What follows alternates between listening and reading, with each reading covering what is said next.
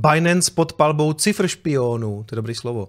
Žalba míří přímo na zakladatele. Kryptu hrozí další zemětřesení. Ano, přátelé, to je asi hlavní zpráva tady toho týdne že Binance teďka vyšetřuje americký úřad CFTC. Mimochodem to už je několikátý úřad, se kterým aktuálně mají problémy, protože jsou v podstatě eh, teďka pod palbou CFTC, SEC, DOJ je Department of Justice, takže ministerstvo uh, spravedlnosti, IRS je daňový úřad. No prostě problémy, problémy a na to se dneska podíváme. Pojďme na to.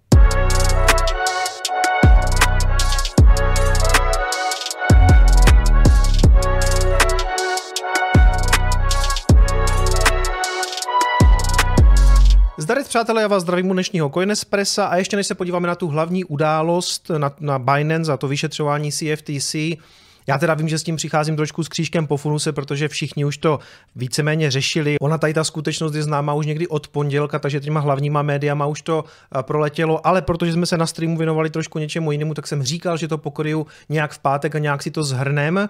Takže k tomu se dneska určitě dostaneme, ale napřed se samozřejmě podíváme na náš milovaný graf eh, USD BTC, respektive BTC USD, no to je jedno, prostě znáte to, graf Bitcoinu. Co se tam teďka děje? Viděli jsme, že Bitcoin si sáhl už i nad 29 tisíc tisíc, mně se líbí, jak on tak postupně jde a pušuje si jako ty vyšší úrovně, takže teďka zase nějaká lehčí korekce pod nějakých 28, ale v podstatě nic jako dramatického se neděje. Jak říkám, mám takový pocit, že on skutečně chce jít jako směrem nahoru a myslím si, že dřív nebo později těch 30 uvidíme. Ale samozřejmě dál platí to, co jsem říkal, naprosto zdravá, úplně v pohodě by byla korekce na nějakých jako 26, 25, to jsou tyhle ty úrovně, takže to tam klidně může proběhnout, neberte to tak co jsem říkal, že jdeme přes 30 a potom rovnou na 50, nic takového neříkám. My v podstatě teďka pořád držíme nějaký parabolický růst. Možná vám to tak nepřijde, já jsem se teďka díval na Kevina Svensna a měl tam docela dobrou poznámku o tom, že vlastně když se podíváte na ten rok 2019, ano, zase to tady vytáhnu, protože to je prostě graf, který já si pamatuju eh, z toho začátku Bitcoinového kanálu, tak to byl taky parabolický růst. Jo. Tak si tu parabolu tady natáhneme, řekněme někdy odsud, kdy ten růst víceméně začal od toho dna. Když to takhle uděláte, tak vidíte, máme teda takovou parabolu, co jde trochu doleva, ale v podstatě to drželo tu parabolu, takhle, takhle to po ní skákalo, jo? plus minus autobus, takhle, tak by to třeba mohlo být. Takže to byla taková pěkná parabola, kterou, jak vidíte, v okamžiku, kdy to tady prorazilo, tak se to zhroutilo a pak už to bylo zase klasický jako velký špatný. Takže jsme teďka v parabolickém růstu. Já si myslím, že teoreticky můžeme být, takže si tam tu parabolu nakreslíme taky. Řekněme, že to roste někdy odsud a zajímá nás to tady s tím, s tím dotekem kolem těch 20 tisíc, který to udělalo, takhle to trošku jako upravím. A ono není důležité ani, co se teďka děje tady v této fázi, tady nahoře, tam jsme se stejně ještě nedostali. Nicméně, mně jde o to, že pokud by ten parabolický růst měl jako pokračovat, tak vidíte, že tady je obrovská rezerva, kdy ten graf klidně může konsolidovat takhle směrem doprava, znamená, bude se držet někde kolem těch jako 27, 28 a má tady prostor jít až někdy do půlky května v podstatě doprava, nebo tam klidně může přijít korekce, kdy nás to prostě dostane jako nějak takto, to znamená třeba na nějakých 24 tisíc, jako klidně. A i tak pořád budeme v parabolickém růstu. Jo? Takže a dokud, dokud vyloženě tu parabolu tady jako nepřekoná ten graf, neprolomí to, tak se pořád můžeme bavit, že jsme v nějakým poměrně silným uptrendu. Což teďka podle mě jsme. Konec konců připisujeme pořád vlastně vyšší čísla. Je to dva dny zpátky, kdy jsme se dostali zase po nějaké době nad 29 tisíc. A zpátky k té naší debatě, je to decoupling, není to decoupling, jak říkám, to ještě nevíme, na to potřebujeme delší data, ale vlastně ta pozitivní zpráva by mohla být, že Bitcoin teďka dva dny po sobě padal, tak si řeknete, to nezní úplně pozitivně, ale když se podíváte na S&P, tak tam máte za sebou dvě růstové svíčky, zelený, jo, a to ta poslední, ta včerejší byla v celku jako agresivní nebo docela jako silná, takže S&P nám poslední dva dny roste a naopak Bitcoin padá poslední dva dny jako zanedbatelně. A když on jako taky, taky šel celku agresivně na těch 29 tisíc, ale výsledek, výsledek prostě jsou dvě červené svíčky. To znamená jako záporné hodnoty. A máte na S&P kladny a tady máte záporný, takže to v chvilku zase nekoreluje. A ano, bavím se o dvou dnech, jo. Takže moc si z toho odníst nemůžem, ale k nějakému aspoň částečnému odvázání tam zřejmě dochází, protože hold S&P dělá trošku něco jiného než Bitcoin, jo. Takže zase musíme to sledovat. Není to tak, že tady po dvou dnech můžu říct, jako že došlo k decouplingu, stejně jako jsem o tom mluvil na tom dlouhým streamu. Nevíme, tohle jsou data, nebo skutečně potřebujeme pozorovat měsíce, roky, aby jsme to označili za uh, samostatnou třídu aktiv, to tak ještě určitě není, ale řekněme, že jsou tam nějaký jako první signály, že Bitcoin je, se chová nějakým způsobem samostatně.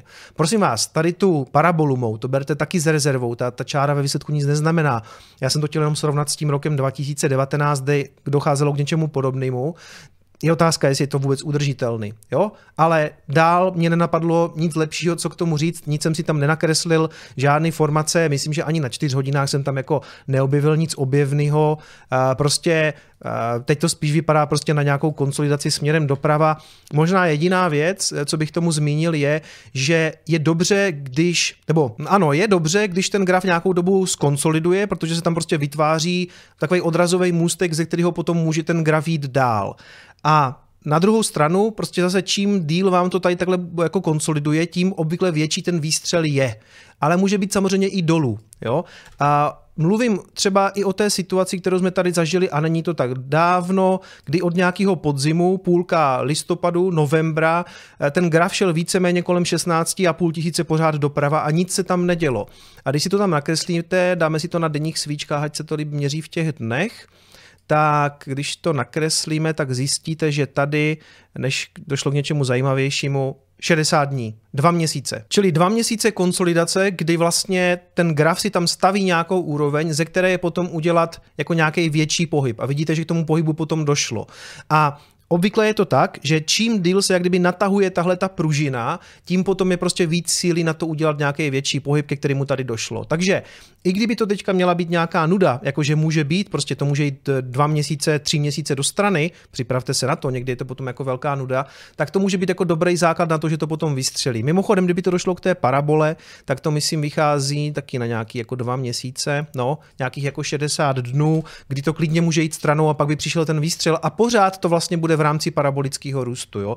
Ale prosím vás, tady tu parabolu to berte jako velmi s rezervou. Já jsem se chtěl jenom podívat zase na nějaké jako historické věci, aby jsme věděli, že e, žádný chování Bitcoinu není žádný jako e, extrémní nebo anomální, protože Bitcoin si stejně dělá vždycky, co chce, takže těžko nějaký jeho chování označit za anomálii. Pojďme na zprávy.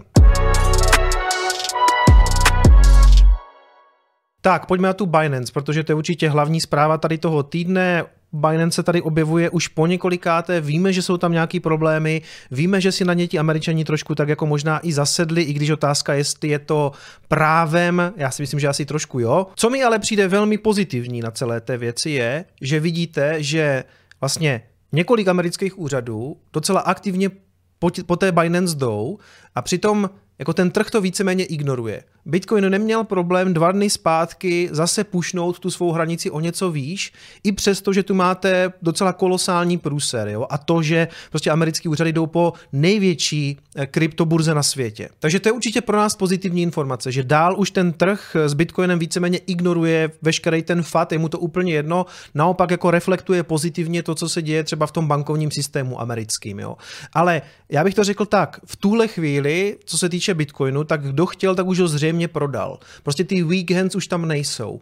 A naopak pár lidí tam vidělo příležitost ten Bitcoin kupovat levně, tak si ho koupili a tlačí to výš. A evidentně nerozhází ani to, že největší burzu světově někdo prostě chce napadnout u, u soudu. Tak a pojďme si říct, o co tam jde. Americký úřad CFTC získal mnoho interních dokumentů a záznamů komunikace. Binance nařčení odmítá. Já jsem si klasicky pročetl tady ten článek na Czech Crunchy a zatrhl jsem si, co mi přišlo zajímavý a jak vidíte, tak mi přišlo zajímavý toho docela hodně. Ale abych to tady zase nepřečítal jak vždycky, jo, tak jde tam v podstatě asi o tři takové hlavní věci, nebo takový dvě a půl. Ta půl, která vlastně není tolik zajímavá, ať zní možná nejvíc jako fantasticky, je, že tam třeba obchodovali na té Binance nějací teroristi z Hamásu, A víceméně Biden zatím jako zavírala oči s tím, že v té interní komunikaci byly takové věci, jako že si psali navzájem jako CZ s někým, že za 600 babek si nekoupí ani Kalašníkov a takové věci. Prostě nad tím jako zavírali oči. Potom, že obecně tam byli kriminálníci z celého světa, včetně těch ruských a zase to víceméně zhodili ze stolu, nebo když si o tom psali v té interní komunikaci, vidíme ty, kteří jsou špatní, ale radši zavřeme obě oči. A to jsou poměrně závažné obvinění. Nicméně v celém tom, o co jako CFTC jde, to hraje vlastně poměrně malou roli, protože to, na čem oni jako primárně staví eh, tu obžalobu, nebo to, co jim vadí nejvíc, je to, jakým způsobem vlastně Binance eh, profitovala z amerických zákazníků, ač vlastně nesměla. Tady to píšou v obou případech, kde z pohledu amerického práva o zločiny, to je to se týče toho Hamásu a obecně těch, těch teroristů, ale v kontextu toho, po čem jde CFTC, se jedná spíš o drobnosti. Úřad totiž chce, aby mu, respektive Spojeným státům, CZ a spol vrátili všechny zisky, které ilegálně reálně vydělali díky americkým klientům a jejich transakcím. A mimochodem, ti američtí klienti údajně tvořili nějakých jako 18% eh, toho celkového obratu na Binance, což je jako velký číslo, zvlášť si uvědomíte, že oni tam vlastně eh, podnikat nesmí. Jo. Oni kvůli tomu založili tu samostatnou entitu Binance US, která může obsluhovat ty americké zákazníky, dodržuje všechny ty regule, ale samozřejmě ta Binance US má poměrně omezené služby a produkty, které jako nabízela, protože Binance má všechny tak takový ty launchpady, ICOčka a všechny možný tokeníky neregistrovaný. A to je prostě něco, co ti klienti američtí chtěli a na té Binance US to nebylo. Takže začali používat různé VPNky, začali se tam prostě připojovat v podstatě nelegálně. A to, o co jde teďka CFTC je, že je obvinuje z toho Binance, že to nějakým způsobem vlastně jako akceptovali, nebo dokonce ty zákazníky pobízeli k tomu, aby to udělali jako nějak jako neoficiálně, jo? že jim řekli prostě jako vy sem jako, že oficiálně nemůžete, ale když to uděláte přes VPN, tak jako my, nad tím, my, my předtím prostě zavřeme oči. Jo?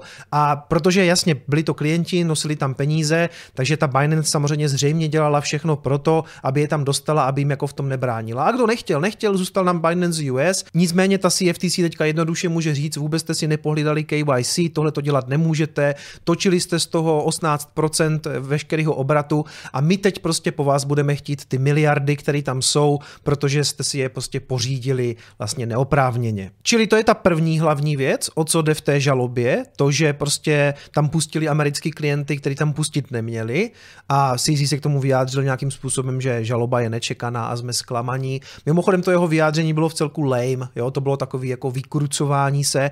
Já jsem přesvědčený k tomu, že, to, že k tomu tam docházelo, eh, že prostě oni ty klienty chtěli, pustili je tam přes tu VPN, protože tam prostě eh, jako nosili peníze. A ta druhá klíčová věc, tady píšou, další klíčovou částí žaloby je i podle něj fakt, že Binance, eh, CZ a některé další subjekty provozovali uvnitř burzy stovky interních účtů, které se zapojovaly do obchodování a fungovaly jako tzv. tvůrci trhu, market makers. Jenže neoficiálně, nepřiznaně, a to je manipulace a podvod. Čili to vypadá, že Binance a CZ a další lidi obchodovali proti vlastně svým vlastním klientům. Jo? Vytvářeli tam prostě nějaký fejkový objednávky, prostě to nějakým způsobem manipulovali ten obchod. To je aspoň to, co teda, eh, to, co je v té žalobě, to, k čemu má CFTC údajně teda přístup tady těm informacím. Že zkrátka se napakujete na lidech, kteří u vás obchodují, protože vy jako směnárna vidíte do těch orderbooků a jste schopni takovou věc samozřejmě dělat a to je manipulace a podvod. A e, tady jako nevím do toho, já samozřejmě nevidím k tomu, nemám žádné informace, ale jako nedivil by se k e, tomu, kdyby tam k tomu docházelo. Jako CZ k tomu řekl, že nic takového nedělali, že mají instruovaný i ty svoje zaměstnance, že tam vlastně nemůžou mít účet, nemůžou tam obchodovat a tak dále, ale tak jako co jiného by taky říkal. Mimochodem, co se týče CZho a Binance, já mám takový jako neutrální vztah, jako kdyby to padlo, tak je mi to v celku jedno, asi by to bylo blbý pro krypto jako takový, že by ty ceny jako popadaly, to asi jo, na druhou stranu, pokud tam k ničemu takovému dochází, tak ať se to radši vyčistí dřív než později. Na druhou stranu, já prostě nejsem žádný jejich velký fanoušek a ani žádný jejich nějaký odpůrce, jo. Zatímco prostě, kdyby se něco takového objevilo na nějaký český směnárny, tak možná bych měl tendenci to spíš obhajovat, protože ty lidi třeba jako znám a vycházíme spolu dobře. A naopak e, u nějakého FTX jsem prostě vždycky byl takovej, nebyl, nebyl mě SBF sympatický, vždycky jsem říkal takové ty věci jako nevěř tlustýmu veganovi a tak prostě tam jsem mu to úplně nevěřil. Ten CZ, tady je to u mě, já nevím, mám takový neutrální dojem z něho. Vůbec bych se nedivil, kdyby to byl ten, ten vilen, takový ten zloduch, protože konec konců toho, to FTX a SBF sundal docela takovým jako hodně gangster stylem, to jak to začal psat na ten Twitter, částečně se určitě podepsal na tom, že ta FTX šla ke dnu, takže jako jo, a to bych ještě řekl, že byl nějaký konkurenční boj, takže jako dá se to nějak jako pochopit, ale prostě nepůsobí na mě úplně takovým tím villain dojmem. To, že se tam ty klienty snažili dostat a chtěli je tam jako, aby tam obchodovali. Dokážu to jako nějak chápat, že prostě nechtěli přijít o žádného zákazníka. Na druhou stranu, jestli obchodovali proti ním, manipulovali to, tak je to samozřejmě svinstvo, to zase jako jednoznačně. Pravda ale je, že kdyby to s něma nějak otřáslo, a Binance nějak jako fakt padla, tak to bude velká rána pro krypto, přece jenom je to první, jakože je to největší burza, tak určitě by se to nějak propsalo do toho trhu. Na druhou stranu, uh, co to znamená pro Bitcoin? Nic moc, stejně jako to, jako FTX neznamenalo nic pro Bitcoin, prostě ten trh by se jenom nějakým způsobem vyčistil, jo. Binance taky historicky nebyla první největší jako burza. Já si pamatuju, ten nástup byl někdy tak kolem roku 17-18, kdy začala být Binance hodně populární, ale předtím měli takové věci jako Bitrex, Bitfinex a Bitstamp, Coinbase samozřejmě. Ta Binance v celku raketově vyrostla právě kolem toho roku 17-18, takže eh, ty věci na tom trhu se prostě mění a pokud je to smete, tak je to smete a bude tam někdo jiný, to je v celku přirozený. Takže já si z toho nedělám žádnou velkou hlavu, i kdyby je to spláchlo, no tak prostě jdeme dál. Ono se to stejně do podzimu nestane, takže já svou sázku s bratříčkem rozhodně vyhraju. A proč se to taky nestane? Ten soud se potáhne podle mě několik let. Jo. Oni je teď zažalovali. Jak dlouho myslíte, že bude trvat, než se to vůbec dostane k nějakému soudnímu líčení? Teď se všichni budou odvolávat a tak dále, takže ten spor tady poběží podle mě měsíce, spíš roky. Ještě se dneska podíváme na soudní spor, který se vede s Ripplem uh, ohledně těch tokenů XRP a to je taky jako na několik let. Takže jako hrozí tam teďka aktuálně, že by se to sesypalo. Já si myslím, že ne, ale to neznamená, že tam máte mít peníze. Prosím vás, já doufám, že v tuhle chvíli na Binance nemáte žádné prostředky. A jestli máte, tak eh, já už nevím, co vám k tomu mám říct. Prostě jasně, pokud to obchodujete, znáte můj názor. Já si myslím, že trading stejně není pro retail, obchodujete to proti robotům. Dlouhodobě si myslím, že na tom nic moc nevyděláváte, ale jako je to váš boj. Ale jestli tam máte jako nějaký hodl, věci, jako třeba Bitcoin, tak jste blázni, jo? to může být mrtvý zítra. Pamatujete si, jak, jak dlouho umírala FTX? No asi tak tři dny a bylo to, bylo to ze stolu, jo? vyřešeno. Takže pozor na to. To ale neznamená, že si zároveň myslím, že to padne. Já si myslím, že ne.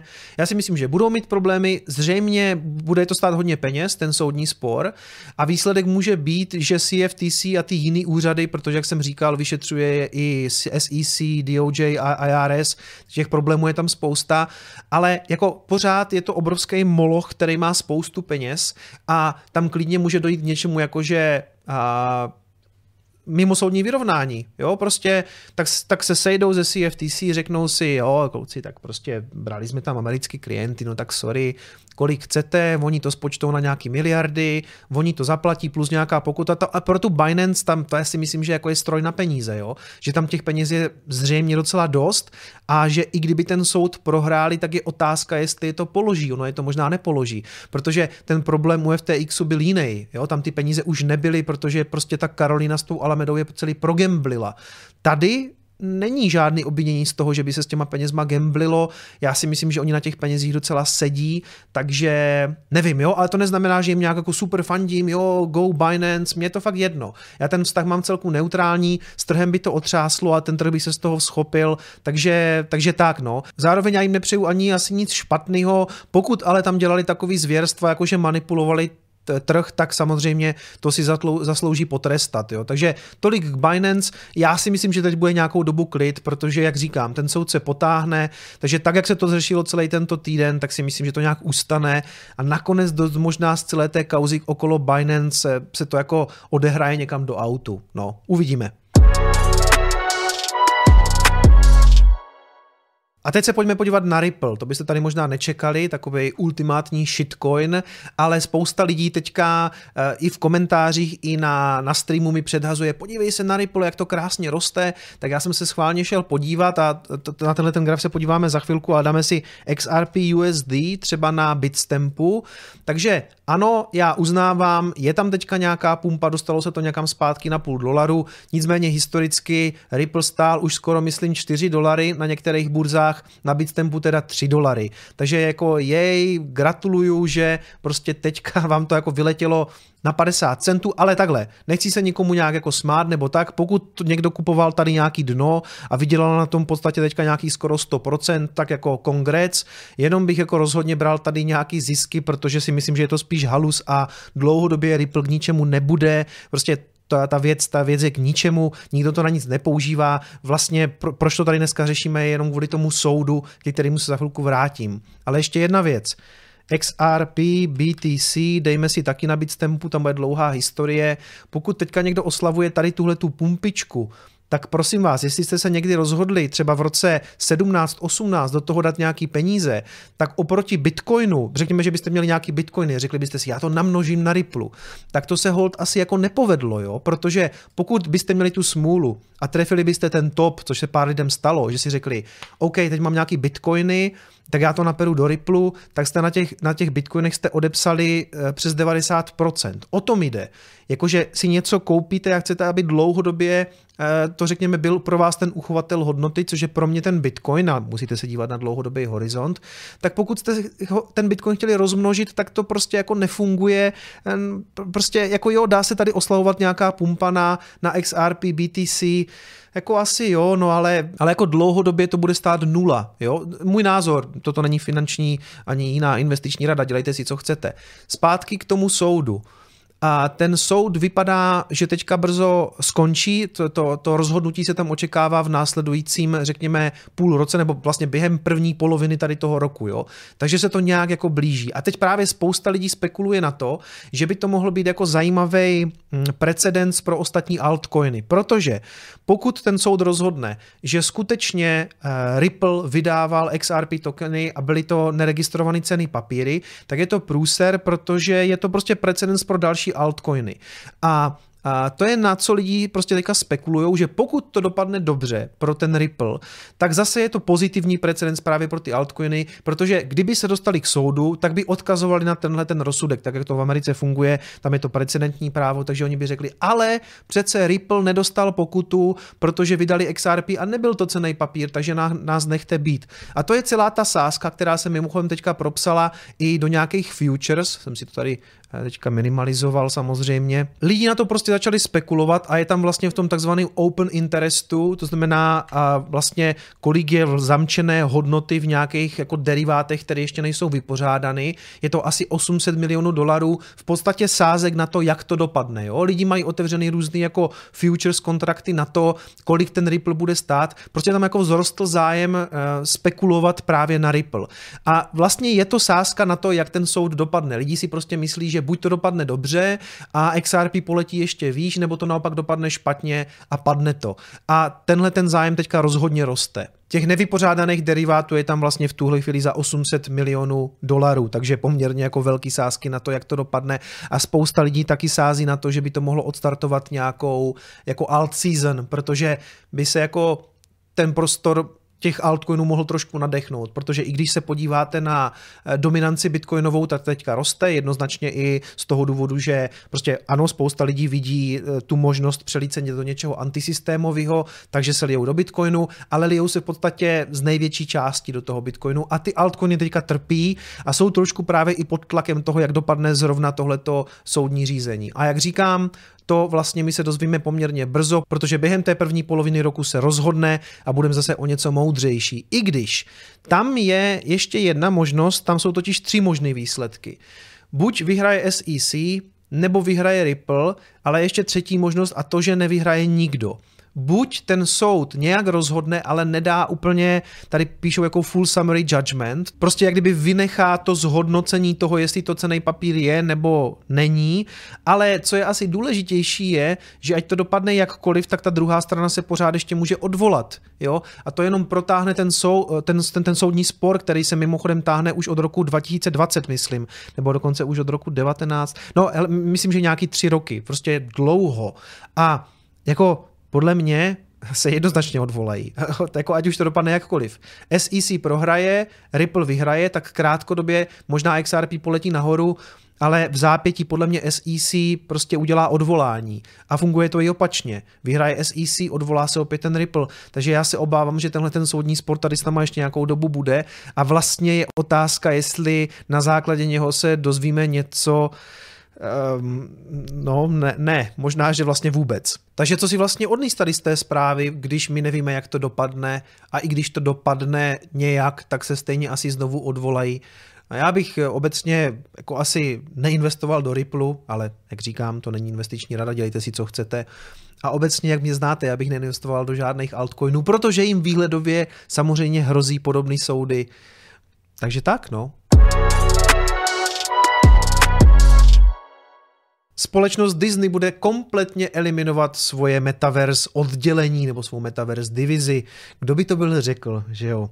No tak já si to tady zase musím podat, eh, i když Uznávám, tohle to není moc jako crypto related, protože oni žádný tokeny nevydávali, ale my jsme si užili svoje s metaverzem a pořád trošku zažíváme v tom našem jako krypto světě.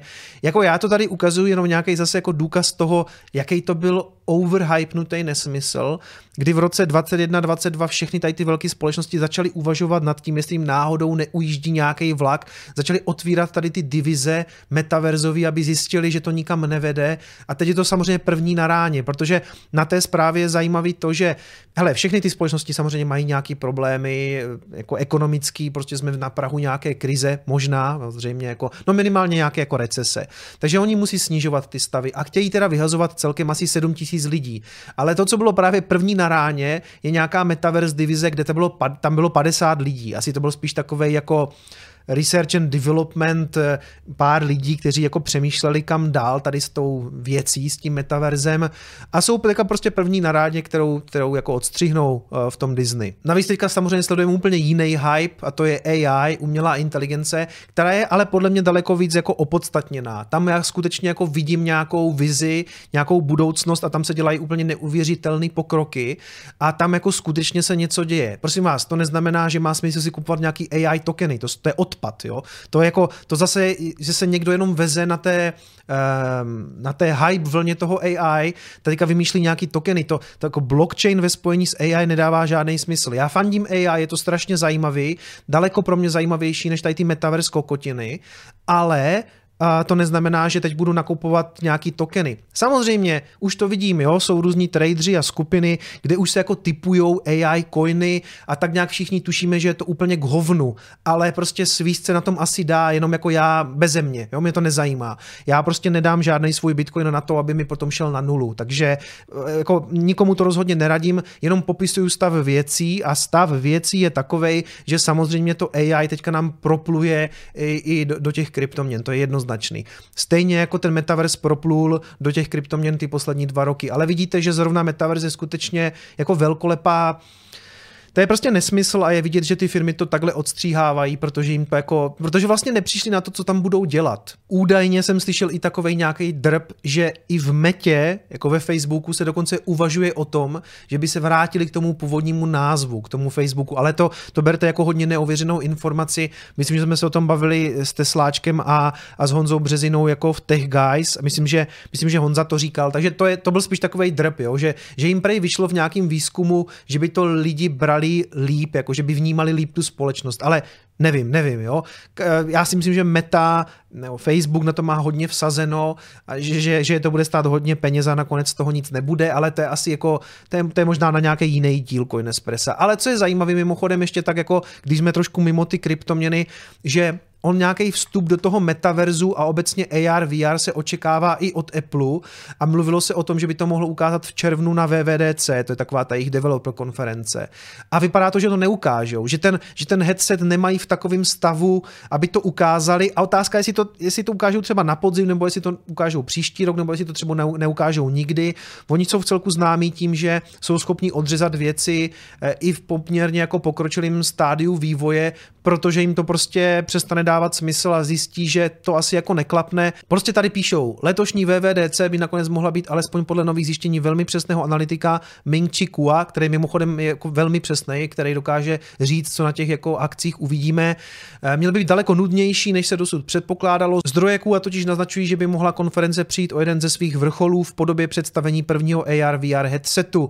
K tomu sice mělo dojít na úvodní keynote celé konference, Apple však má nyní svůj plán přehodnocovat. Tak, a mimochodem já mám sásku právě s Honzou Březinou, který se se mnou vsadil, že to letos ukážou. Tak já vsadili jsme se o nějaký čokomlíčka, jenom taková jako gentlemanská sázka. Já si myslím, že to vyhraju, ale pravda je, že Honza má čas až do konce roku, protože ta sázka platí pro celý rok. A ty brýle klidně můžou přijít třeba jako na podzim. Já si ale hlavně myslím, že v Apple si uvědomili to, co já vím už dávno, že AR, VR dobrý pro nějaký konkrétní use casey, ale metaverse, že bychom žili v nějakém metaverzu, za prvé ne, a za druhé chybí nějaká ta killer, ta killer app, jako co, co tam budeme dělat, nebo v čem je to, jo, chybí killer app. A je otázka, jestli bez té killer app to vůbec ten Apple vytáhne letos nebo kdykoliv, protože jinak ten VR trh je vlastně poměrně saturovaný. Tam je docela dost hráčů, kteří už dělají teďka ty věci na to, abyste mohli hrát třeba hry. Jo? Teď vyšlo vlastně PlayStation VR 2, máte ty MetaQuesty, ty brýle jsou, jo? A teď je otázka, jestli potřebujeme, aby Apple takovouhle věc vyráběl. Tak a z Twitteru dneska jenom takové zajímavosti. Tady jsem moc rád, moc mě to potěšilo, že Alex mi dal takový kredit, že vlastně napsal, hele, Bitcoinový kanál vám to říká už léta, ale opakování matka moudrosti. Ti, co začali na 69 tisících, jsou dneska 10% up. Bitcoin DCA degen je prostě lepší než nějaký degen trading. Ano, přátelé, tady na tom grafu je vlastně vidět, že i kdybyste začali v tu nejhorší možnou dobu a začali kupovat all time high za 69 a jeli skutečně jako denní DCA třeba po dolaru dvou deseti, tak jste dneska 10% v plusu. Čili ta strategie toho štosování skutečně funguje, je to neoddiskutovatelný. I kdybyste začali v ten nejhorší čas a jeli DCA, tak jste teďka plus 10%. A to se vůbec nebavím o tom, že většina z nás zřejmě začínala někdy dřív. Prostě pokud jste začali na 20 tisících, a jeli jste tu cestu nahoru a potom dolů, tak jste teďka taky jednoznačně v plusu. Ale uvádím ten příklad kvůli tomu, že tohle to je vlastně ten worst case scenario. Pokud jste skutečně jako jeli DCA, jo. pokud jste šli a v tom FOMu jste hodili na 69 tisících takhle randál peněz, všechno, co jste měli, tak jste samozřejmě teďka pořád ve ztrátě, jako o desítky procent, ale jako na druhou stranu Každý, koho potkáte dneska v tom prostoru, vám řekne, ne, takhle, takhle se do toho neinvestuje, že tam flágneš všechny prachy, protože nikdy nevíme, jako co s tím. Jo. Ani teďka to podle mě není rozumný. Jo. Je to, jasně, je to ve slevě, já jsem tam teďka taky trošku nakupoval, řekněme, víc, ale dále jdu v podstatě DCA ze, ze, ze své výplaty. Pořád to vlastně kupuju postupně, nehrnu tam teďka úplně, že bych eh, tam nakle narval balík. I, i to svoje štosování, co já jsem dělal, jsem rozpouštěl dva měsíce. Jo. Možná jsem mohl být konzervativnější a jet delší dobu. Ano, taky jsem cítil tu tu příležitost, že teďka jsou ty ceny fakt jako lepší, ale vždycky můžou být horší. I ty cena může stát, že se ten Bitcoin zhroutí. Ale jak vidíte, pokud to jedete prostě poctivě, každý den, nebo on by stačil zřejmě každý týden a začali jste ten nejhorší možný čas, tak jste v plusu. No a když jsme u toho štosování, tak chci ještě zmínit eh, tweet od štosuj.cz, že nám vyšlo vlastně další video na té stránce, eh, na té stránce pročbitcoin.cz, už je vlastně hotový třetí díl, u mě to potom na kanálu vyjde opět v neděli pokud jste nedočkaví, tak samozřejmě už můžete sledovat na stránce pročbitcoin.cz. A mimochodem se svůj pořád ještě jede ta soutěž o Trezor Model T. Dneska je vlastně poslední den, myslím, dneska je 31. Ta akce je vlastně do konce měsíce, jenom musíte splnit nějaké podmínky, to znamená províst alespoň jednu objednávku a uplatnit ten kupon, ale máte to tady na Twitteru štosuj.cz, tak se na to můžete podívat, ještě pořád můžete soutěžit o ten Trezor. Poslední zmínka, přátelé, příští týden a stream bude, ale bude jinde, řekněme. Já jsem byl pozvaný eh, tady k Danovi Holánkovi na jeho kanál a on dělá jednou za měsíc streamy právě vždycky v úterý, tak se to tak jako sešlo. Má to od 6 hodin ten stream, takže eh, a protože to bude asi na dvě, dvě a půl hodiny, tak se to už jako kryje s tím mým streamem. Já bych stejně asi neumluvil, neumluvil dva streamy po sobě, ono je to jenom přece docela náročný, on mě bude spovídat eh, ohledně toho, co se teďka na tom trhu děje a Bitcoinu samozřejmě. Takže Příští týden stream u mě nebude, ale přijďte na stream právě tady na investice Dana Holánka od 6 hodin v úterý budu tady a potom se uvidíme určitě ještě v týdnu, potom něco vyjde, jenom abyste jako věděli, že tentokrát si dám vlastně od svého streamu takový jako oraz, abych teda mluvil vlastně někde jinde o podobných věcech. Teď se aktuálně stejně nic moc neděje, tak aby bylo nějaký jako super téma na úterý, takže to tak vlastně pěkně vychází. Díky a uvidíme se teda v úterý u Dana. Mějte se. Ciao.